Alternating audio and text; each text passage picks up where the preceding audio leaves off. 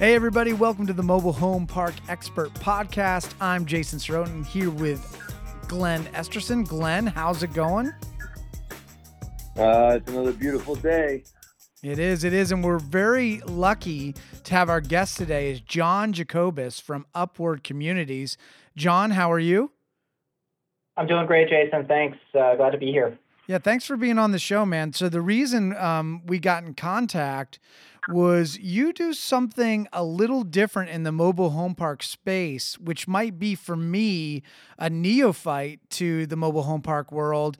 Um, as a easier entry, you you help people get their foot wet, feet wet by partnering on deals with them. Can you kind of take me through what Upward Communities does and maybe a little bit about your history?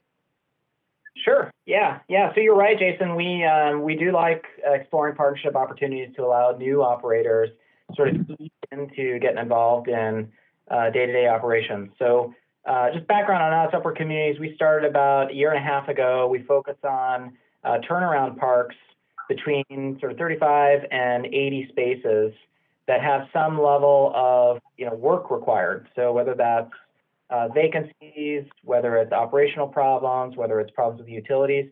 That's stuff we're finding value in, and we like doing the hard work. Um, we've u- been using our own money to date to take down these projects. We've got a portfolio of about five parks now, primarily in the southeast, and we're getting to a point where we're running out of our own money, and we we're still seeing some good opportunities, and being creative about how we can still pursue and grow the portfolio without having to go through the headache and uh, regulatory, you know, overhead associated with raising private capital, we've started to reach out to newbie investors, operators who are interested in uh, getting involved more hand, on a more hands-on basis in operating parks, but may not have the confidence or the experience to go at it alone. So we've done two projects now with uh, people that have the interest, and we're looking to sort of join alongside an experienced team of operators so they could learn the ropes themselves and allocate some of their own capital uh, in the hopes that, you know, in a future point in time, they could go at it alone. So we've had some success with that, finding partners, and we like others how to be successful. And we also can use help. I mean, these park turnarounds are uh, heavy lifts, so it takes a lot of. They're not easy. yeah, brain and, and you know muscle. So we're trying to with five parks under our belt we're we're capped and have a lot to do. And so if there's other capable people that have the interest and the brain power and the muscle um, the capital we're just you know that's what we like to do current state and uh, always looking for creative ways to help each other out and further our own cause. So so what does it look so, like? Oh go ahead glenn. Well well jason i was just going to tag on to that for how does how does that kind of help you out. So John and, and his group, they like to do kind of heavier lifts on on projects that you know will ultimately lead to a higher yield if done correctly and and and uh, exited properly.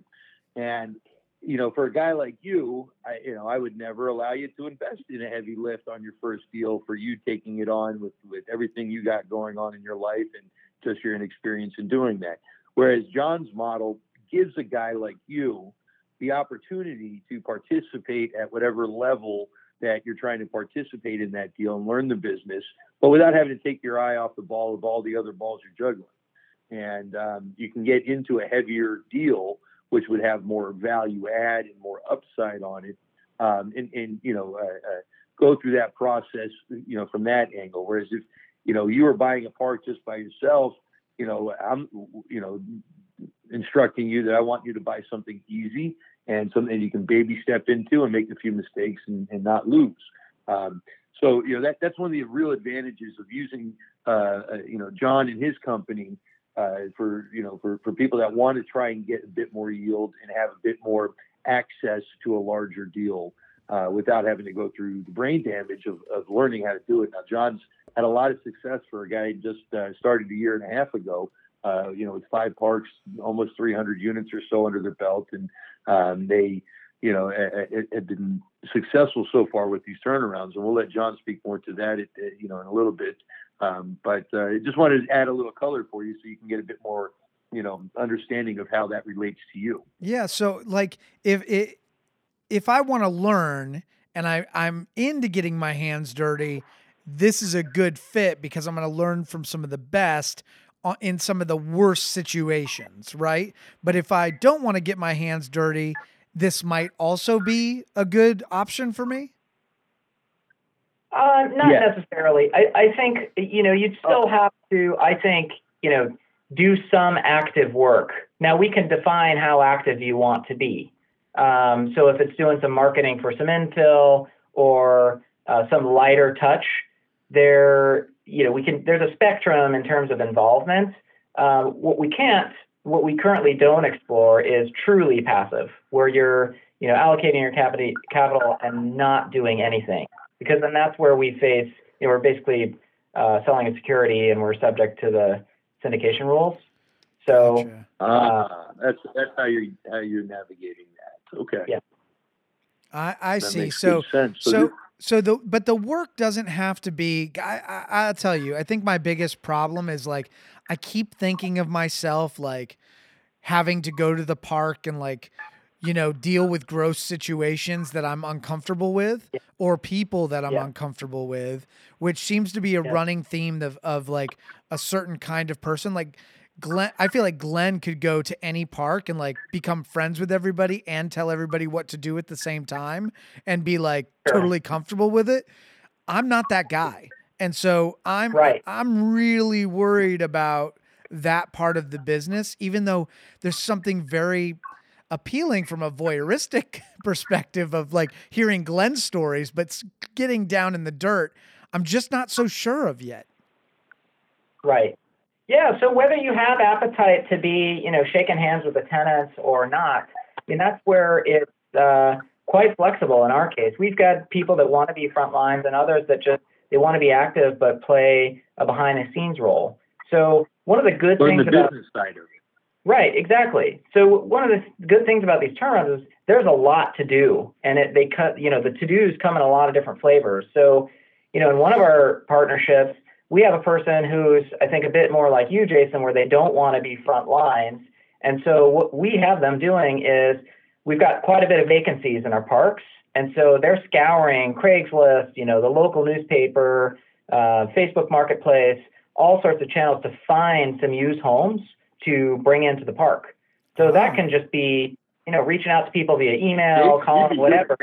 Yeah, that that's right. right up my alley. So and then when they find cool. us, technology, right? Then hey guys, I got one. You know, hey partners, I've got one. What do you think? Right? It's just sort of doing some sleuth work online, uh, which is really helpful and productive because you know every every used home that we bring in is incremental value added to the the value of the asset. Um, and similarly, on that, on you know, once we have these homes brought in and rehabbed and ready to rent, that person is also posting ads to Craigslist and to Facebook saying, "Hey, we've got this available spot.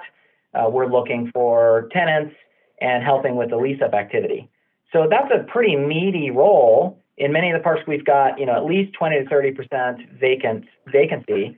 So there's a lot of time and energy that can spent be spent there, and it's a meaty role it's an important part of the business. You know, bringing in, finding used homes, bring them in, and leasing them out.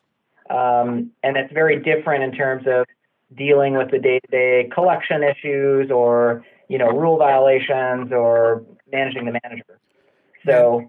That uh, sounds uh, super attractive to me because I can focus on what I'm good at and still be involved in the business and maybe even come up with new technologies that scrape sites and and pull listings down for me so I don't even have to search and make that, you know, the the job much easier. My big question exactly. is how does a deal like this structured? Right? Like if let's take a million dollar deal and I've got a hundred thousand cash is that a deal I can enter in? And what do I get? It is. Yeah, so um, we're pretty flexible on the terms. You know, we'd give you usually uh, a straight dollar for dollar, you know, equity state. So if you're bringing in capital to the table, we're going to give you credit for each dollar that you're bringing in um, as part of the equity. And then depending upon how active you want to be in doing the work, you know, we would assign some equity split uh, to recognize the work that's being performed. Well, how so, do you guys make you know, money? Like, are you putting in on all the deals too? We do put in uh, at least you know ten grand into each between 25 and 100 grand we put into each of the deals that we okay. uh, take down. So we're always investing alongside our other partners. Um, but we're also taking a significant equity cut because of the heavy lifting that we're doing. So we're we're primarily the lead operational partners on all the projects that we pursue, and for that, uh, we're you know we're able to to carve out a portion of the equity specifically for taking the lead and driving the operations. And John, par- um, pardon my ignorance, but I want to I want to walk through this because I feel like other uh, newbies might have the same question. If it's dollar for sure. dollar, and I want to understand your business because it's interesting too. How do you guys carve out equity for yourselves? I, uh, that doesn't make it's not clear to me. Yeah. So um, let's see. Let's try to come up with an example here that makes sense. So if we were to take down a, a hundred thousand or a million dollar deal, and let's just say we were going to finance it uh, 75% loan to value. Okay. Right? Um, so that means there's a $250,000 equity gap that we would need to fill. Right? If you were to bring uh, 50%, uh, may, so in this case, it may not be dollar for dollar, but if you were to bring a 100 grand to the table, right, you would um, bring 100 grand in equity, and that would re- that would leave the remaining $150,000 equity gap. Uh, we'd probably, as, as upward, we'd probably bring 50 to the table, and then have to find another partner to fund the other 100,000. Right. So that so let's say we've got three groups. We've got you, we've got us, and we've got another third partner bringing 100,000. Upward communities, we'd probably take 30% of that equity uh-huh. just for our for our contribution of dollars and then also for the work that we're performing. Um, depending upon you know how you're coming in, you'd at least have a third of that plus you know between five and fifteen percent for the the actual role that you're going to be doing, and then we explore the same type of construct with the third partner. So that's sort of how we navigate. You know, every partner is playing. We're trying to determine an active role that they would be playing and size a, a split of the equity accordingly, and then give them credit for the the dollar contribution that they're bringing to the table. Yeah, you've got a tough job, man, because you got to bring people in, and then you have to assess what value they're going to bring early on, and if they yeah. if they mess up, you're screwed right? Like yeah. you're, you're, you, I mean, I'm sure you have conditions and all of that, but that sounds challenging. Yeah. And I'm, and, and, now I understand like how, how you guys, I always like to know how the, the people who are putting the deal together make money because it makes me feel yeah. more comfortable understanding, okay, well, I know everybody's got to make money, but how? Hey, Glenn, Glenn, have you ever done a deal like this or have been part of these kinds of deals? I've been a part of, of various deals that were like that. And especially when I first started investing in real estate. I used to, uh, you know, back in the day, if I was selling like an apartment building or an industrial building or something, uh, I would often take half of my fee and use it as some of that equity gap um, to, to take a piece of, you know, ownership, usually one to three percent ownership of the deal or something like that, um, and uh, you know, help fund that way. But I wouldn't be involved with the day to day. Um, other partnerships, uh, you, know, going further back in some of the real estate deals, like on single family housing and townhouses and stuff I used to play with, um, you know, I'd have uh, like a 50 50 partner in, in money. Uh, but then I would do most of the work and then get an extra piece of the pie for that work that I was doing, essentially a management fee. Um, you know, so there's a thousand ways to carve up these deals when you when you start using partners, and each of them has their own advantages. Um, and you know, the, the syndicators often tend not to make too much money until the deal gets completed, and that's that's where their payday tends to lie. Um, it's uh, a lot of giving giving away things with uh, uh, you know from the earnings of the park that are haven't yet been stabilized, uh, and and you know foregoing uh, transaction fees or or, or uh, um, syndicator fees and things like that to you know help help the deal push along. So the the syndicators often take take a back seat to the front money. and so guys like you are getting your your your, your preferred equity or your preferred payments or what, whatever the term that is being thrown around you. So every month or quarter, you're getting your payout if there's cash flow, um, or if you've just giving them hard money to, to borrow on, they're paying you the interest on that.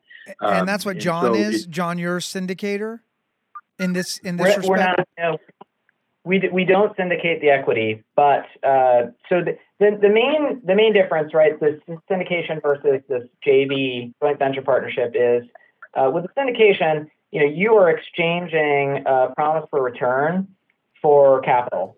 And so as a as a participant in a syndication, as a passive investor, you're going to give your money to a sponsor in exchange for a promise for return and for a promise not to have to do any work. Got so you're relying gotcha. on others to do the work for you to benefit. In what we're doing, and there's there's a lot of, and that's basically a security, right? It's effectively right. a security. And as a result, it's governed by rules that are put together by the Securities and Exchange Commission, and it can be costly and a compliance, you know, uh, a compliance nightmare to deal with. Right. So for us, we're, we're pursuing these smaller projects between 30 and 80 lots. It just doesn't make sense for us to go through the legal paperwork and bear the cost and the complexity of compliance. So what we're trying to do is find people that can do the work and, and are willing to be active. And you know carve out as glenn was saying there's a million different ways that you can carve this out so that it makes sense for people involved. So if you're bringing a line share of the capital great you're probably going to you know uh, own a bunch of the equity in the project.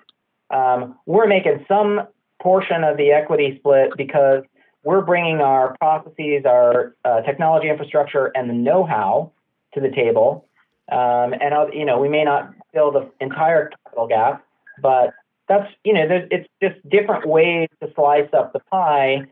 Uh, where two people can join together and co-operate the park. Right, the joint and, and the model the ju- that you guys are using, uh, Jay, and the model that that they're using is by having the uh, partner actually participate in the in the labor involved in these things, whether it's on the back end office or it's on the front lines of, of, of the park, uh, that's the model that they're doing to uh, to not have it just be a silent partner that would require some SEC stuff. So by by by kind of holding hands together as a deal, you you know pretending it was us three that were doing a deal, we would all have separate obligations on on on the business and operational side. Plus, we would all have you know our own cash put into it, and that wouldn't be something that would trigger any SEC compliances. Yeah, you exactly. know what's you know what's very similar is in uh, I'm in the film business, so when we make a movie, if I don't want to pay a Screen Actors Guild wage, I can get away with making the person a producer and giving them a different set of rules. It sounds like just another workaround to to to just make it all work and make it easier. That's right. Yeah, exactly. Exactly. And you know, it, it, it's great because you're actually learning something, and I, I and you're moving forward. So I, I, I 100% get it. And this actually, I, Glenn, I think this is from everything we've talked about by far the most interesting to me because I can add value, which is key to me, because that means that yeah, we can get a better payout. front line. Without yeah, yeah without without kicking out a, a, a drug dealer and a prostitute. you know? Right. Yeah. yeah. From our good and yeah. bad and ugly stories, nightmares. We'll let Jacob do that. we'll let Jacob do that because I don't want to do that anymore. I'm tired of that game. um. So, John, on the on the let let's go back in history a little bit. So we were talking before we started when I was having all my technical problems about kind of where your past was and where you how you ended up here.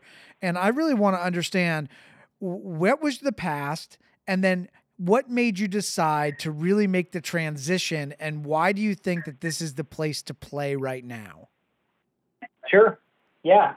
Yeah, so going way back uh, about 20 years ago when I got started just investing in real estate in general, um, I got started. I'm originally from the San Francisco Bay Area in California, uh, currently live in New York. So in the early 2000s, uh, my dad, brother, and I got started, formed a little small partnership, and did a couple of uh, single family fix and flips down in Southern California. at the time, Southern California was still recovering uh, from the, the defense downturn in the 90s. And so we just seized an opportunity. It was my dad's way of uh, sharing with his sons and demonstrating, you know, a different way to create wealth and, and explore the entrepreneurial zone. Um, and so that got, I got, I took, you know, the bait, hook, line, and sinker and got really interested into, you know, this cool new thing of uh, buying real estate, fixing it up, adding value, and then selling it and uh, doing it again. So that's and sort making of a buck in between. That's that's good. That's a good Yeah. dad. That's a That's Great right, dad. yeah. Yeah. So that I mean, I was a teenage, right? I was 18 when that was happening. I was still going to school and um, got an early start there, and that sort of set my path for the next couple of years. Acquired a couple of long-term uh, buy and hold in the Southwest, and then over the years, just sort of slowly scaled up into larger and more significant projects. Um, in about the uh, 2010 to 2012, got really interested in multifamily projects in uh, in the southeast, and uh, took on a couple of uh, larger projects, about 100 units, and got more active there. Started joining with other partners and helping them raise capital, and just progressively inched along um, until about 2016, 17, when you know we're getting late in the cycle, and the opportunity to find value was really uh, limited and facing a lot of competition and just real challenges in finding good opportunities. Um, Yeah, so I- that happened to you too, huh? That's uh, yeah, seems to be what a lot of guys are saying Yeah. about uh, about 16, 17. exactly. So in you know along the same time, I had heard about you know other a, a variety of different options, self storage, uh, even owning you know small businesses, uh, oil and gas wells. I'm all, I've just always been interested in these other strange niches that have attractive economics. Um, I also happened to learn about other really successful investors like Sam Zell, Warren Buffett, who are in the manufactured housing industry in a big way. And, you know, I think it was just uh, a Saturday afternoon or something said, huh, there's got to be something more to this mobile home park thing. Uh, you know, Warren Buffett being the owner of Clayton Homes, the largest manufacturer of mobile homes in the country, uh, and being in the financing of mobile homes in a big way through 21st Mortgage. Similarly, Sam Zell owning Equity Lifestyle and, you know, being the, the largest owner of uh, manufactured housing communities in the U.S. I thought, hey, th- these guys are onto something. I respect them as investors. They're in the business in a big way. There's got to be something to this. What are they seeing that uh, I haven't discovered yet? So just started reading and learning uh, about other operators in the space, understanding the economics.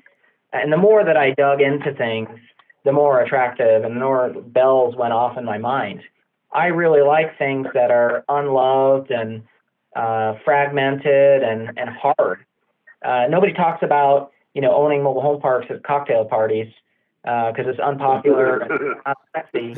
But that's the kind of I love. I mean, if it's cash gushing and you know creates an opportunity to build wealth, I don't care how unpopular it is. You know, in the public eyes, those are things that I want to you know own. So um, yeah, getting to know other people that were doing it. And uh, Glenn, before the show, we are talking about Katarina and, and her team. Uh, there's, you know, I live now in, in New York, and there's quite a, a robust community of owner operators, investors um, in New York. And so Yeah, starting to know them and, you know, collaborate, discuss opportunities, and just in the spirit of getting to know more about the industry, uh, Katarina and her partners had an opportunity that they were passing on because they had some other priorities. And I seized that as an opportunity to dig in, and uh, we eventually closed that deal, and that was their first park that we had under ownership. So, um, you know, that's a long journey from uh, you know early 2000s until now. And as we got that first deal, you know, everything expanded after that. The deal flow started to come through in a major way. Uh, we started to learn, you know, the lessons learned from the first deal, what we would do differently as we took on our next one and our next one. And that's where we are in the journey is just continuing to move forward, figuring out, you know, where our strengths are, where we can do things better, uh, being opportunistic and just keeping things open and remaining flexible uh, and open-minded Um, so that's where we are today. Yeah. Well, what's the biggest Right. um, what's the biggest thing you learned from MHPs so far? What would you tell the Yeah. viewers is the biggest thing to to be aware of? So I think um, in some cases, the you know investments in MHPs are marketed as a you know passive investment opportunity, primarily because you know in a perfect world you own the dirt and you simply operate you know the property like a parking lot and you don't really need to do anything other than collect checks on a monthly basis from your residents who own their homes and you just own the dirt. Um, while in some cases that may exist, and that certainly is an appealing factor if you can find it, um, we haven't experienced that. Uh, it's quite a heavy lift and requires a lot of hands-on ownership. I know, Glenn, you've shared, you know, countless stories of just how much work it takes to to operate these things. And so, you know, to new people that have an interest and are looking at uh, considering getting involved, I would say, I mean, this is a business that requires a lot of hands-on work, and you don't necessarily have the benefit of other professionals in the industry that you can rely on for management. So, in contrast to uh, in contrast to apartments where you do have quite a robust, capable network of third-party management companies, uh, we haven't found ones, and we haven't heard of really solid uh, vendors, third-party managers for uh, mobile home parks. So that means that There's you there's a couple there's a couple around the country, and some of them are, are very effective, um, and some are more effective at others. Uh, you know, there's one group that's it, it's very nationally known and used by a lot of the big guys, uh, and they they they exceed uh, expectations on stabilized parks. They do a great job with their uh, with them, uh, but on heavy value adds from a third party management view, very very few. Uh, uh, third parties are going to be able to effectively exercise that upside. Um, it's it's just so challenging. So a guy like you does have to get you know knee deep in it to to be able to make that work. But when you get it to to you know 85% or better, you know that's that's about when a lot of the management companies that are available, and there is just only a few that I know of, um, uh, will start coming online for you. Uh, in the meantime, it's uh, you know. you better get up and go and, and make that work happen because it's Yeah. sitting there waiting. Yeah, it sounds like Yeah, it's never right. ending. Yeah, it is. I mean, it's always something. So, you know, there's just so many small things that you need to pay attention to and handle. And, uh, you know, as you start to grow a portfolio, those small things really add up, and it's a lot to stay on top of.